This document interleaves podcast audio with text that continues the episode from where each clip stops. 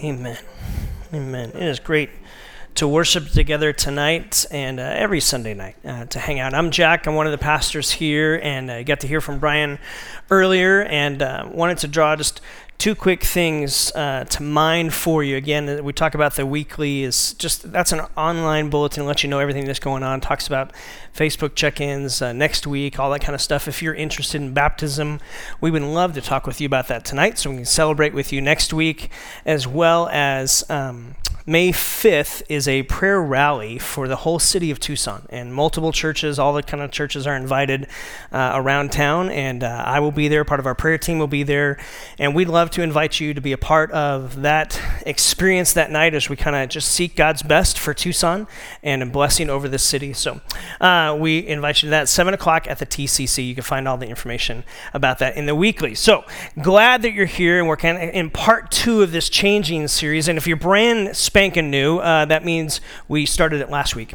And uh, you can catch up with that. We're kind of this idea that we're always changing in life and that that's meant to be the norm in our own spiritual journey as we follow after Jesus. Now, I know you may be here and maybe you're spiritually seeking. Maybe you're not a follower of Jesus yet. You're kind of curious about him. And that's awesome that you're here. We want to be a church where you don't have to believe everything in order to belong and be a part of our family and that you can search this out. And we encourage you to be questioning and seeking out the best about Jesus because many of us have come to a place where we've become convinced that he really is who he says he is. And he's changing our lives, which is what this series is really about. And the reality is, you've always been changing.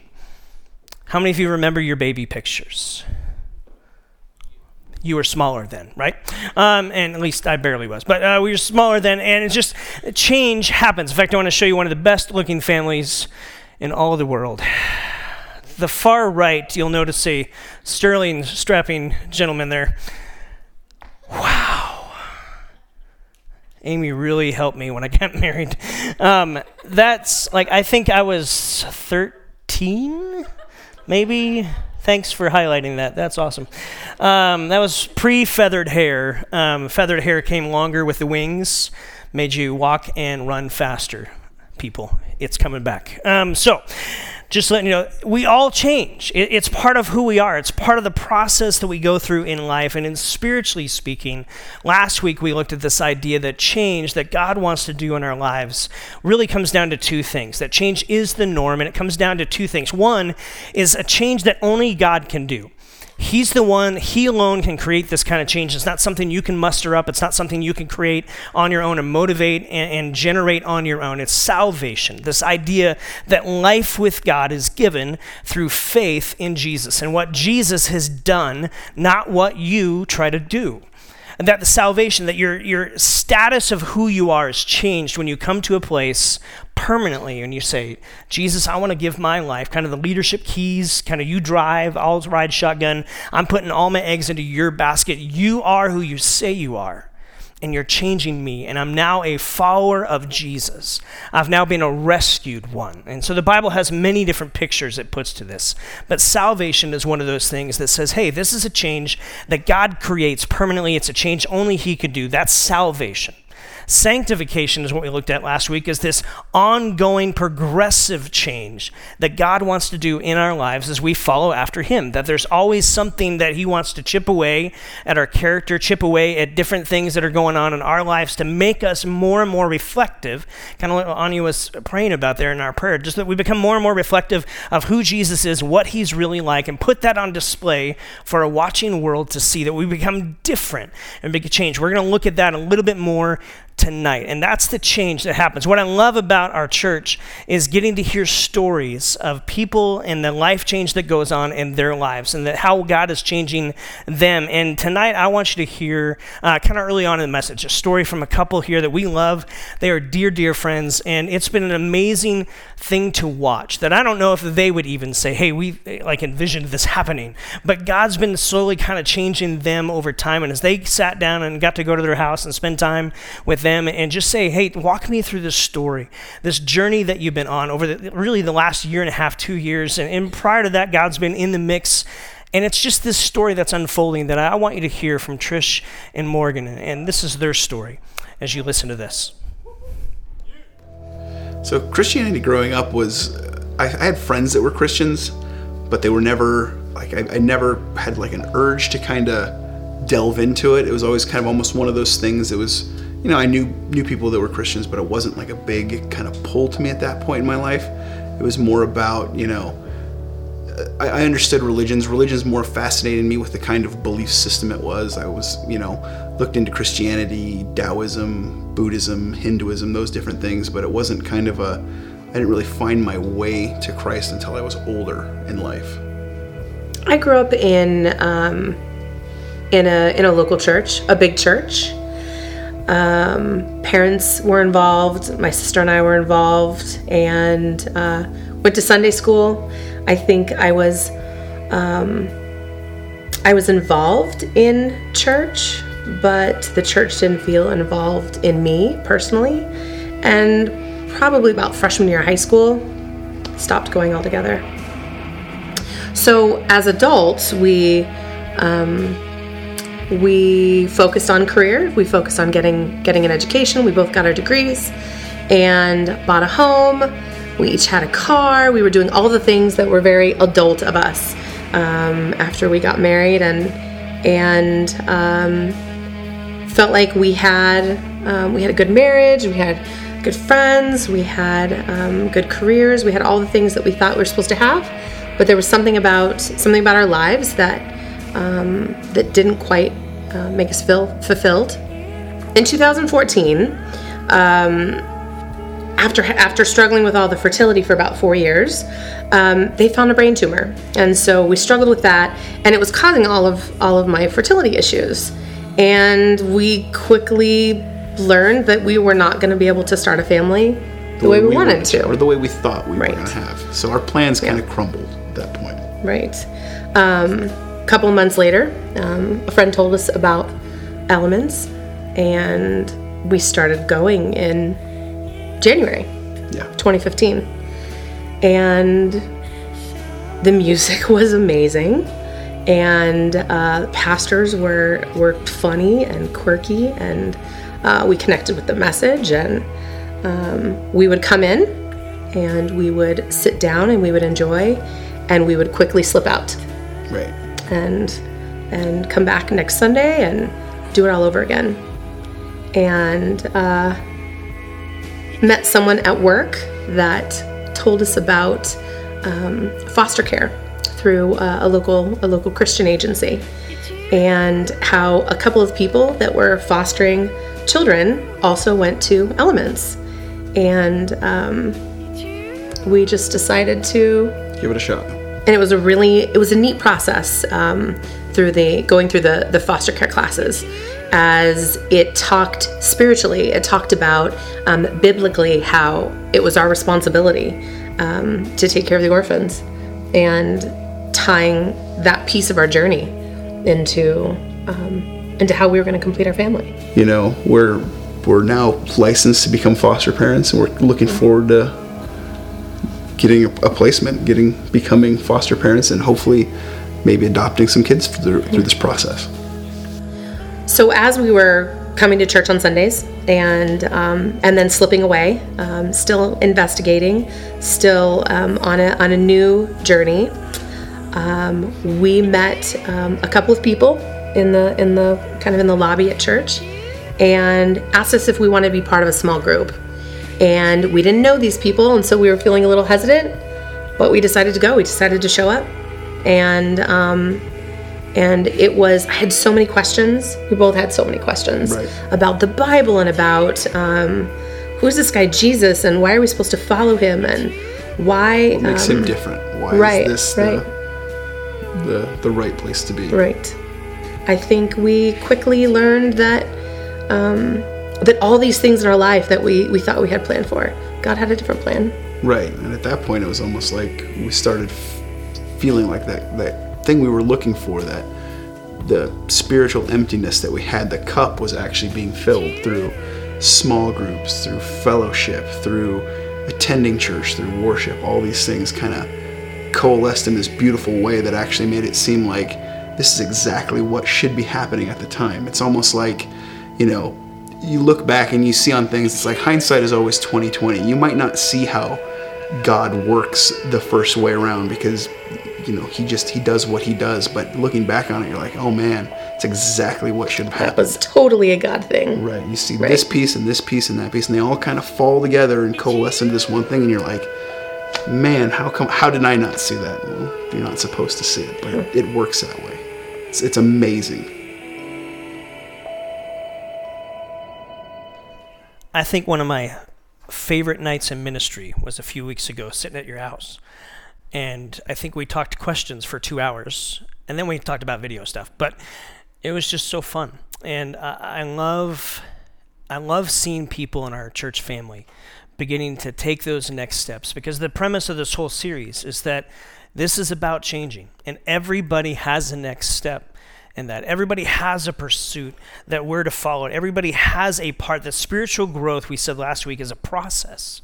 It's not a destination. You don't arrive this side of heaven. That we're always have a next step. We always are in this process of moving forward. Spiritual growth, in a lot of ways, think of it as a as a marathon. Now, uh, I have never run a marathon my entire life. You're welcome. Um, and I probably never will. Now, I know there are a few people here who do that, and good on you. And I think that's awesome. And maybe I'll come cheer for you sometime. But I think that's great. But I can't call myself a marathoner if I were to show up at the beginning, at the starting line, and take off and run to maybe the first water station, and then just hydrate, pull up a chair, and sit down. Like that that wouldn't allow me to call myself a marathoner, would it?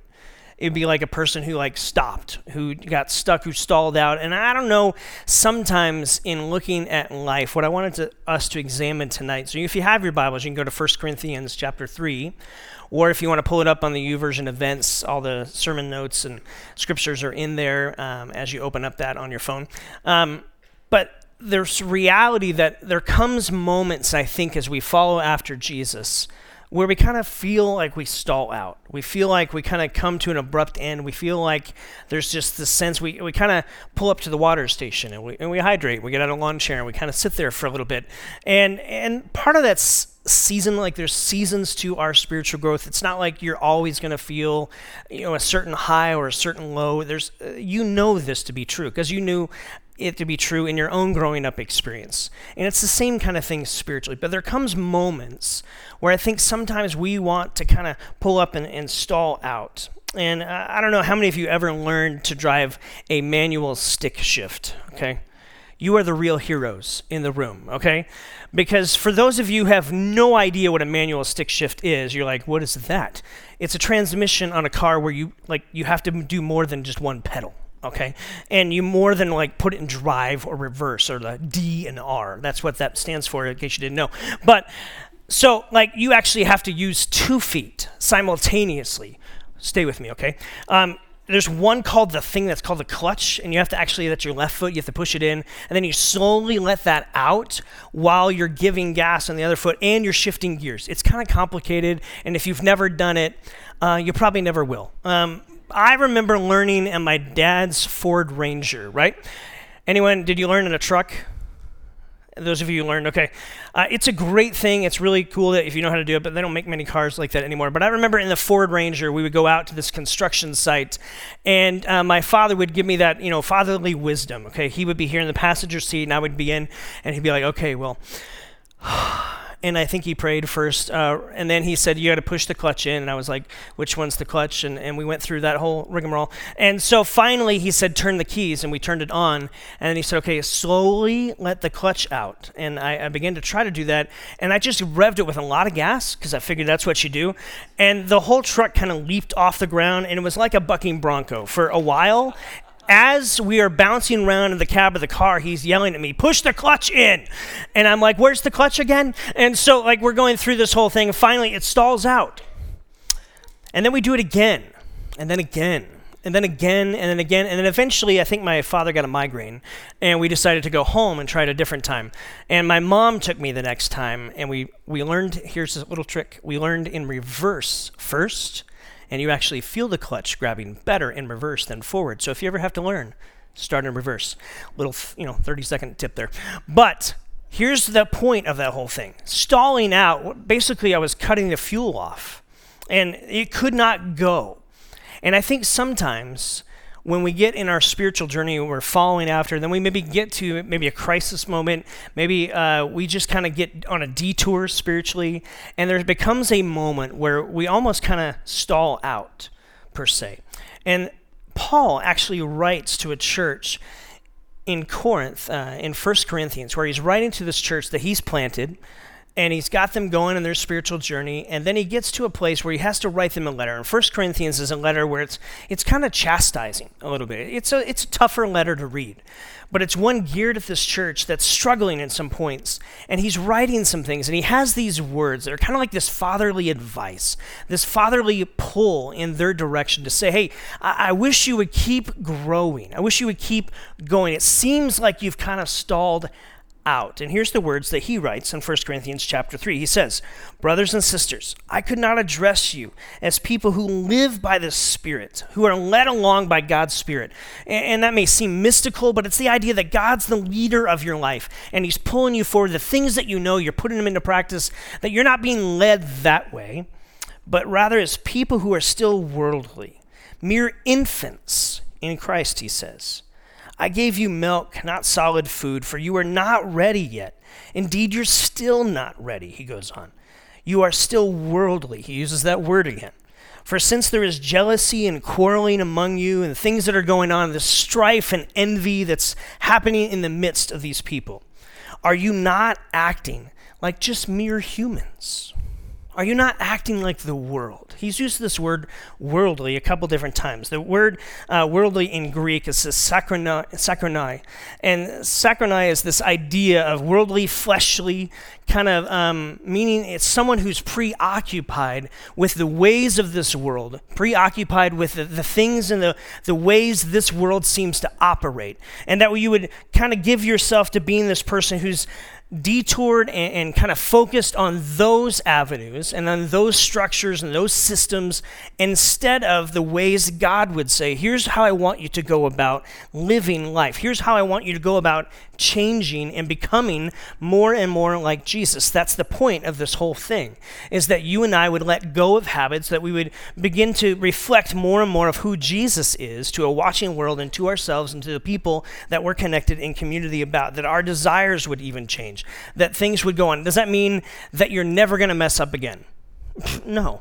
Um, I'll be the first to admit, I still mess up in that. I still have issues of my own because we all have issues. But this point is to say, hey, uh, Paul's saying, look, I, I wish to address you differently. But the reality is, it, it seems like you've stalled out that you've stalled out this spiritual growth that's meant to be happening, that we have this next step. In fact, John begins to look at this. I just want you to listen to the progression that John gets at as he highlights this idea of spiritual growth in another text in 1 John chapter 2. Here's what he says I am writing to you, dear children. Do you hear that? Dear children. Think family here. I'm writing to you, dear children, because your sins have been forgiven on account of his name, on account of Jesus and who Jesus is, what he's done. I'm writing to you, spiritual fathers. You can put in spiritual mothers and fathers, it's interchangeable. I'm writing to you, those of you who are more mature in your faith, because you have known him who is from the beginning. He goes on, I'm writing to you, young men or young women, you could put in there, because you have overcome the evil one. He repeats, I write to you, dear children, because you know the Father. I write to you, fathers, because you know him who is from the beginning. I write to you, young men, because you are strong and the word of God lives in you, and you have overcome the evil one. What John paints a picture of is spiritual growth. It's probably one of the, the simplest pictures I could find in the scriptures that talks about this idea that this sanctification, this ongoing progressive work that God wants to do in our life to spiritually mature us up is to go from being a spiritual baby. What did Paul say? I write to you, brothers and sisters, you're like infants in Christ. It's like you got stagnant, you got stuck here. And yet, I want you to grow up. I want you to mature in your spiritual faith. And John is kind of giving a word picture to that this spiritual tr- children, you know your sins are forgiven, that you don't have to beat yourself up all the time. That you, you understand that forgiveness, when Jesus said it is finished, like he meant it. And like it's not something that we have to keep going back to. Now we confess because we want to have a clear conscience before God and before people. But it's not that I'm trying to get forgiveness again. I got it. It is finished, period. Jesus said it. There you go. If my faith is in him, that's where I stand. I write to you, children, because you know the Father, that you're beginning to understand who God really is and what He's really like. And you're beginning to, to kind of have the veil pulled back from your eyes to see Him in reality. Not what other people have said about God, not even maybe what you thought about God in the past, but actually through the scriptures, beginning to see who God really is and what He's really like. I write to young men and young women that you have this growth. You've come to this place where you've hidden God's word in your heart, that you, you kind of know the scriptures and it's it's a part of you. It's it's a part of changing your outlook and how you see life and how you interact and, and how you steer your life and how you react in life. And I write to you because you're beginning to overcome the enemy. And there's an enemy in this world that wants to kind of make a delusion of things around you, distort things. He never creates anything. Do you realize that about the enemy? He never creates anything, he just distorts everything. That, you'll see that pattern all throughout the Bible. There's just distortions. And so, what distortions is, we just say, hey, well, maybe this is better. And so we go chase that. And we end up on a detour in life and we realize we're the ones that got stuck. We're the ones who got taken off track from God's best. I write to you, spiritual mothers and fathers, because you know Him who is from the beginning. This is an intimacy term. This is a highly relational thing. This isn't you know about, this is you know. There's this intimacy that's developed over years of, of being in prayer, of study, of, of doing spiritual disciplines, of just understanding that your relationship with God is tight. Doesn't mean you don't mess up. Doesn't mean because the reality is listen, this is about progress, not perfection.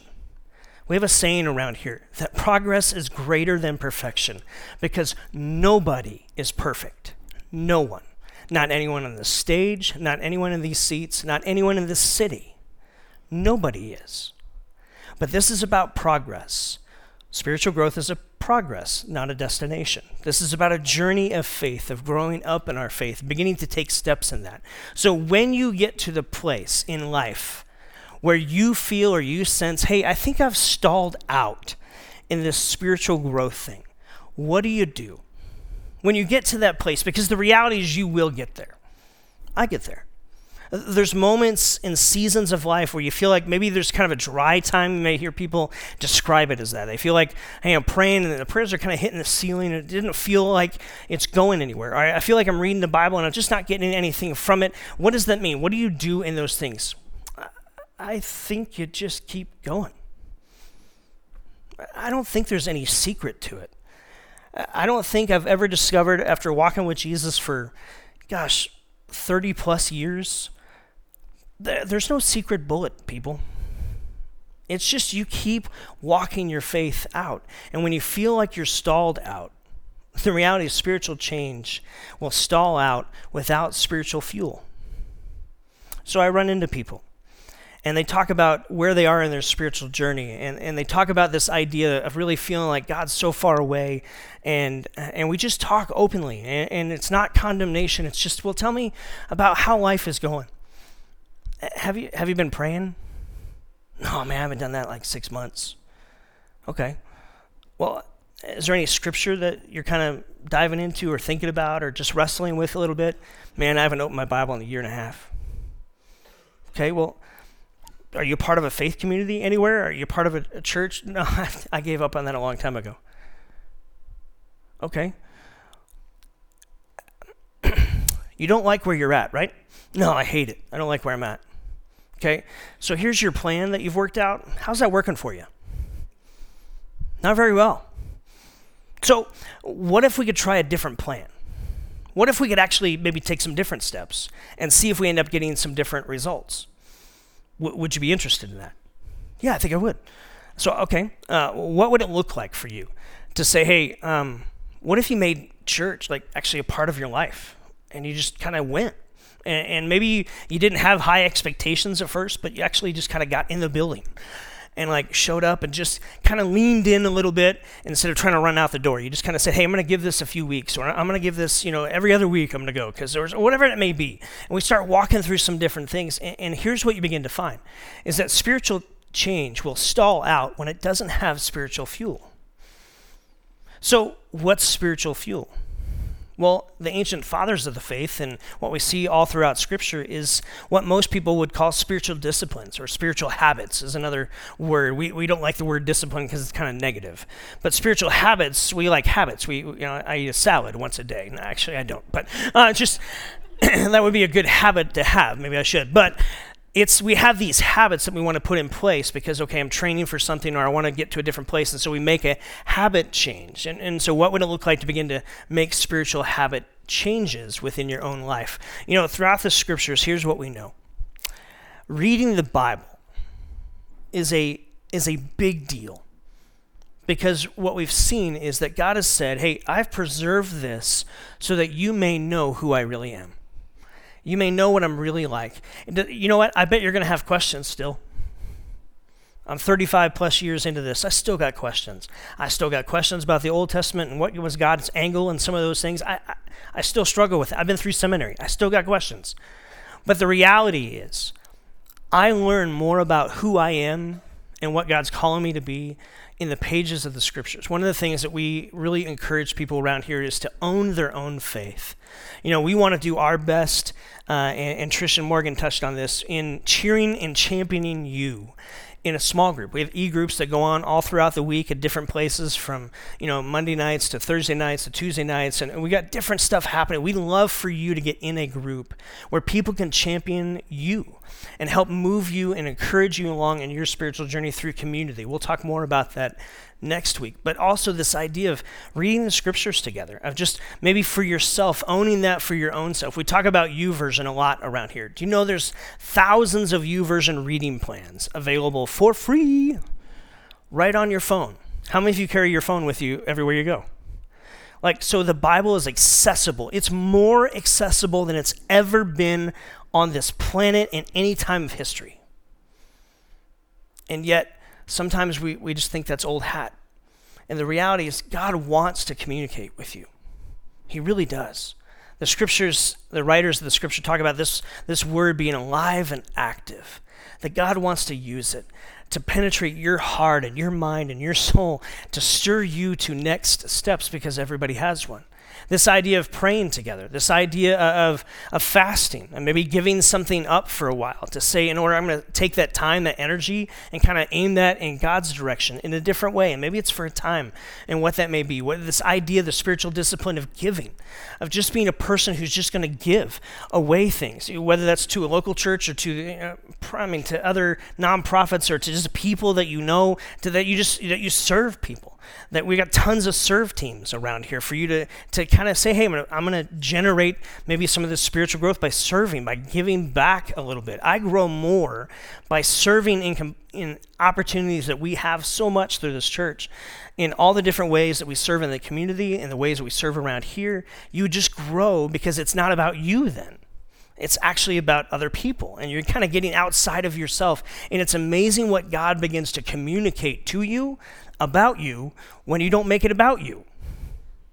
Right?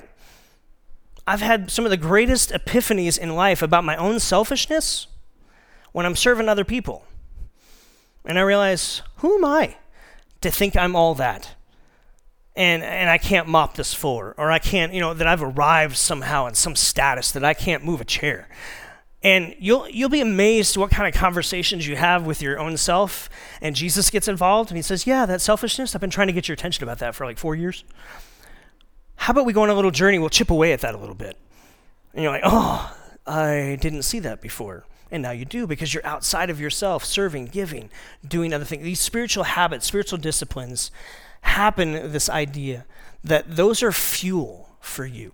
They're fuel for us in our spiritual journey to begin to say, hey, this is something that I need to be about. This is, I need to fuel myself when I'm feeling like I'm stalling out.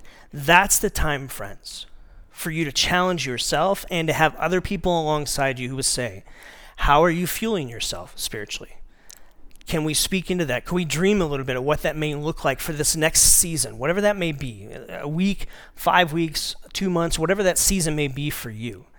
What's it look like? Because here's the reality every one of us has a next step, and we have a next step with God in that. This isn't about spiritual habits that I just go do in my own, and then I say to God, okay, well, I hope that worked. Um, okay, I prayed more for five minutes uh, today, and I didn't actually get distracted as often, just 12 times. Um, but what does that look like to begin just practicing these habits? Not in order to try to, to get God to like you better, but to actually allow God to help you grow into your next step and what that may be. Spiritual change, I think, also stalls out when we live so much like the world. That's what Paul's writing to in this early church is a couple different conflicts that are going on. One internally, he talks about later on, you can read in chapter 3 about Apollos and about Paul. And one of you are kind of in this Apollos camp, and he was one of the early church leaders there. And, and I like him better, or I like Paul better. He's just a better teacher, or whatever that may be. And it was like this entrenchment camp battle war going on in the early church.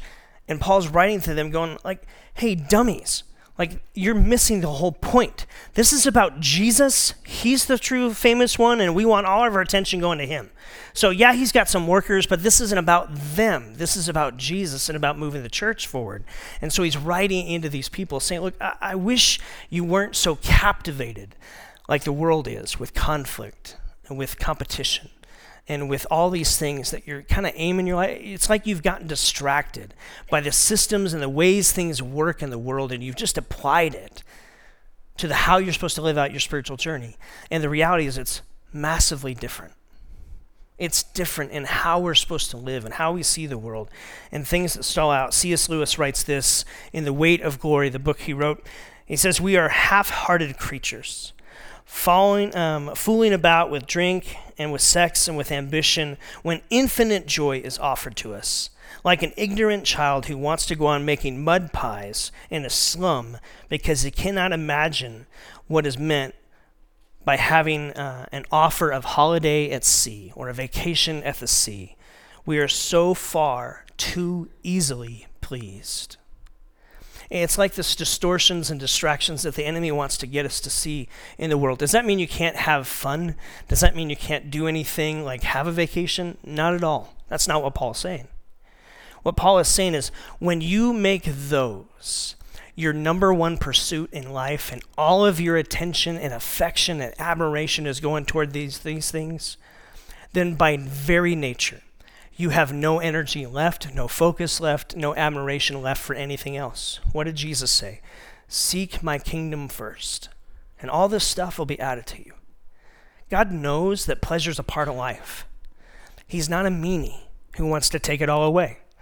He wants to challenge us and to help us grow in our next steps of saying, hey, we want to be people who strive forward in our faith.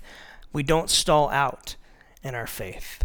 There's going to come moments, friends, in your spiritual journey where you're going to be tempted to want to take off from the marathon start line, get to the first water station, and just hydrate, pull up a lawn chair, camp out for a while. And in those moments when you recognize it, when either someone that God has dearly loves and put in your life says something to you, then you need to have the spiritual ears to go, Are they right? Have I stalled out? If there's a challenge there that's legit, that you would lean into that and go, okay, maybe that's God's wake up call to start moving again. And what does that mean? And help figure out what that looks like in your life. Maybe it's just their opinion. And people can have an opinion. That's not true, right? And so you've got to weigh that and figure that out. The challenge for us is this pull in our lives to say, we said this last week pray, God, what's my next step? Here's the prayer for this week. Not only, God, what's my next step, but would you give me the passion and the purpose to pursue it? Would you actually give me the guts to do something about that? And not be a person who just sits back, stalls out, doesn't live with a spiritual fuel to follow after you the best I know how. Not to earn your love, you've already given me that. A spiritual child knows that and has learned that. I'm forgiven. I'm loved. I'm accepted. Now I get to move forward and use the skills and abilities and talents God's put within my life and the things He's calling me toward. And so, for that end, I would love to pray as we move into a time of communion. Uh, and we do this every week. So, if you're new, uh, we have an opportunity to take communion. We've got a couple tables in the middle, a couple down front, gluten free uh, crackers down here if you need that. And we'll have space for one other song here and just a closing thought or two. So, as we make time and kind of prepare our hearts for that, would you just join me in a word of prayer as we talk about this idea of change, what that means for you and for me and for us as a church? And so, Father, um, we want to be a people that don't just stall out spiritually. We want to be a people who live out this faith journey of following after you. And uh, God, I know in my own life, there's seasons where I stall out. There's seasons where, man, I, I just want to pull up the chair and hydrate and, and kind of take a break. And the reality is, we always have a next step with you. You're the one who, who doesn't want us to settle for ordinary. Uh, so much of our life is about survival, oftentimes. We just want to get to the end of the day and, and say we survived. But the truth is, every morning that you've given us is an opportunity to live a life on mission with you to speak into the lives of people around us, the people that you bring across our path, to have those interactions and those conversations begin to continue to chip away at things that you want to chip away in our own uh, in our own character, things that you want us to let go of, so we can grab on to your best. And so, Father, I pray that you would speak to us this week, that you would again show us what is our next step, and then, Father, would you infuse us with the power of the Holy Spirit to actually act on that, to take that next step. And so, fathers, we pause to remember. Um, one of the ways that we kind of recenter ourselves every week is through communion, remembering the life, the death, the resurrection of Jesus, knowing that it's His power and it's His hope, it's His grace, it's His forgiveness, it's His love that fuels us into our Mondays and our Tuesdays and our Wednesdays. And so, as we take communion tonight, as we sing this song about resurrection, about this resurrecting power that you want to build in us, would you stir us this week to say, What's my next step? and the courage to take it? We pray that in Jesus' precious name. Amen.